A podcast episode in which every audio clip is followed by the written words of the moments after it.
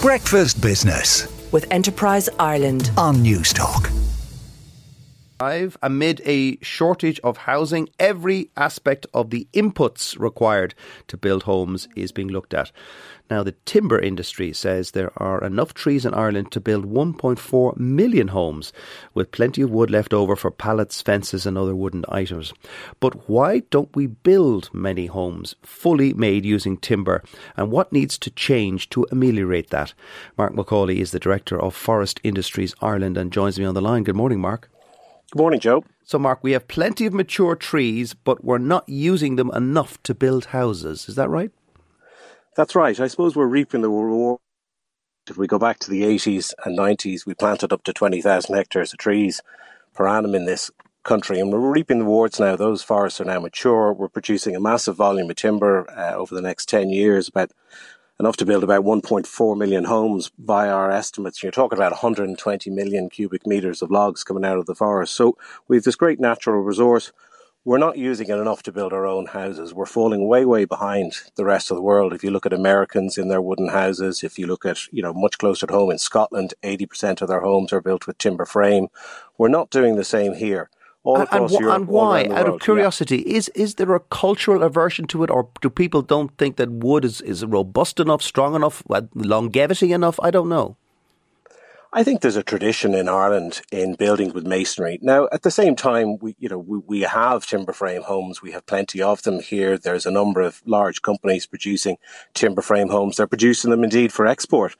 Um, but the, the culture is slightly different here. And if we look at the embodied carbon in buildings, we really need to address this now. There's a real uh, you get a lot of emissions uh, into the atmosphere when you're producing cement and concrete. Um, you don't get that. You get the opposite effect with timber. What you have carbon locked up uh, in the timber. Uh, I built a small uh, extension onto my house here, for example, recently.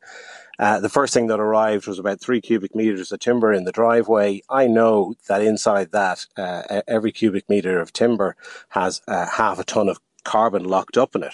So you're locking away carbon rather than emitting it. So this, this, this I think is attracting the attention of policymakers. It's certainly attracting the attention of architects and engineers who want to build uh, greener homes, really. Yeah, and Irish regulations don't allow you to build homes higher, more than two stories high, and yet other countries have no problem with that. That's it. Uh, our timber frame manufacturers, for example, would be exporting kits to the UK for apartment buildings, four, five, six story apartment buildings in timber frame. Uh, you know, so we're manufacturing those kits here and sending them overseas. We can't erect those kits into apartment buildings here in Ireland because our regulations. Uh, we need to look at the building regulations. We need to change uh, some of the elements in there. And then I think also the government needs to take a lead and say, listen, we need to be looking at the embodied carbon in our buildings. We've done very, very well on energy efficiency with, with solar and heat pumps and insulation and all of these things. We've really improved the energy efficiency of our new buildings.